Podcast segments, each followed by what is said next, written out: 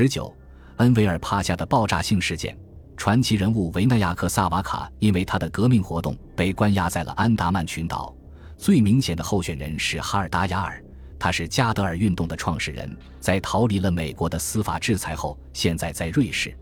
战争爆发后，他立即前往君士坦丁堡为土耳其人提供服务，但很快就与他们就战略问题争吵起来。在一九一五年一月，他发现旺根海姆更加赞同他的观点。于是他同意去访问柏林，与德国外交部和印度革命委员会进行进一步讨论。但是，他虽然才华横溢，却从来都没有想过要当一名实干家。他只把自己视为革命战略家和有远见的人。他无意领导一个秘密的特派团去阿富汗，况且他的健康状况不佳，身体可能会经受不住穿越波斯炽热沙漠的跋涉之苦。然而，他知道最适合这个任务的人，一位年轻而有魅力的印度王公，名叫拉古马亨德拉普拉塔普。虽然拉贾只是个小土邦的王公，但是他并没有掩饰自己对英国人的极度厌恶，也没有隐藏自己希望看到英国人被驱赶出祖国的愿望。这位王公于当年二月被邀请从位于中立国瑞士的家中前往柏林讨论合作的可能性。但是拉贾非常自重，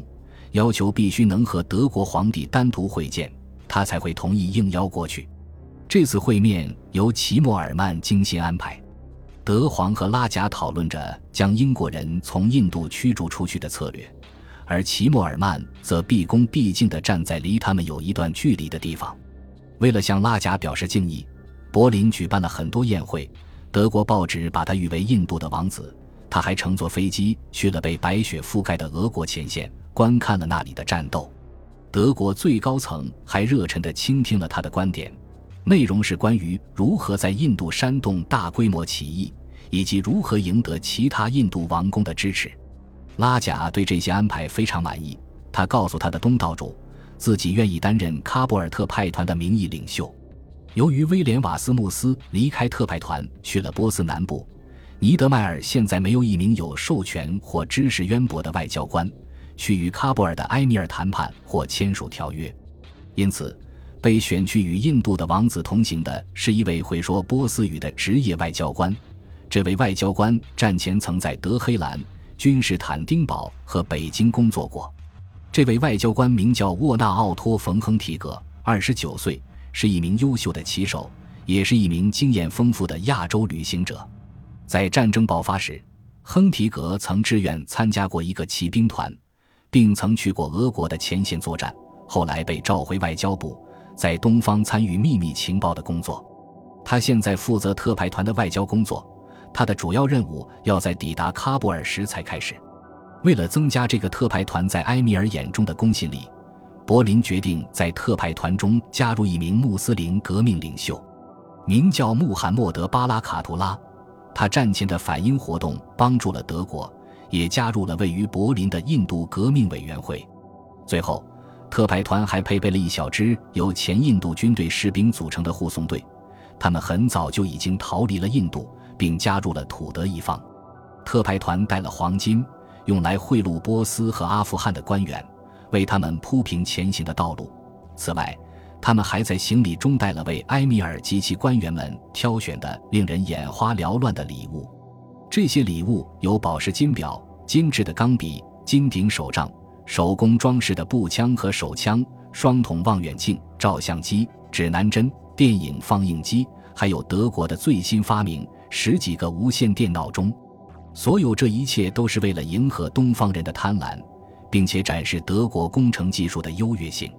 他们也带了德国皇帝和土耳其苏丹给埃米尔的私人信件，这些信件向这位埃米尔表达了他们的友谊，并劝告这位君主加入对抗英国和俄国的圣战。最后，他们还带了不少于二十七封属有德国首相签名的信，他们要把这些信送到尼泊尔国王和那些可能反映的印度王公的手上，其中一些印度王公有自己的小型私人军队。这些信件用皮革装订的豪华异常，以收信人的语言书写而成，敦促印度王公们与德国和土耳其站在一起，命令他们的军队和臣民加入即将到来的革命。他们将把这些信件从喀布尔偷运进印度，然后再由秘密的信使把这些信件送到目的地。四月十日，一切已经准备就绪。这三个人乘火车离开了柏林，前往君士坦丁堡。他们住在君士坦丁堡豪华的佩拉宫酒店。这座酒店所展现出来的奥斯曼式奢华，至今仍为游客们所喜爱。在土耳其的首都。他们才获知协约国军队已于四月二十五日在加里波利登陆，这一消息使得他们的任务更加紧迫了。他们要迫使英国把其他地方迫切需要的军队留在印度。在动身前往巴格达和波斯边境之前，他们在博斯普鲁斯的宫殿里会见了苏丹。苏丹祝他们在这项危险的任务中取得成功。他们还在最后关头跟恩维尔帕夏进行了商讨。恩维尔越来越怀疑柏林的意图，因此他把自己的一名军官调到了特派团，想必是要这名军官密切监视他们。最后，在一九一五年五月初，他们出发前往巴格达，主要坐火车沿着这条新修但尚未完工的铁路前行，在托罗斯山脉和其他没有铁路的路段则改为骑马。他们从巴格达进入波斯，接着前往伊斯法罕。并在那里与尼德迈尔的团队会师，然后一起向东朝着最靠近阿富汗边境的地点前进。与此同时，尼德迈尔离开了德黑兰。他意识到，试图说服沙赫及其大臣加入圣战是徒劳的，因为土耳其人仍然占领着波斯的部分领土。事实上，他们有时会对这个强取豪夺的邻国感到非常愤怒，甚至考虑宣布加入协约国阵营。这位德国军官现在已经在伊斯法罕与他的手下重新会合。他发现亨提格和两名印度革命者也在那里。这两名德国人立即就这个特派团的总体指挥权产生了分歧。然而，柏林迅速地解决了这些分歧。当时的裁决是，尼德迈尔应该担任唯一的军事指挥官，负责将特派团安全地送到喀布尔。而亨提格则负责所有的外交问题，特别是与阿富汗统治者的关键谈判。最后，在七月一日，特派团准备好出发了。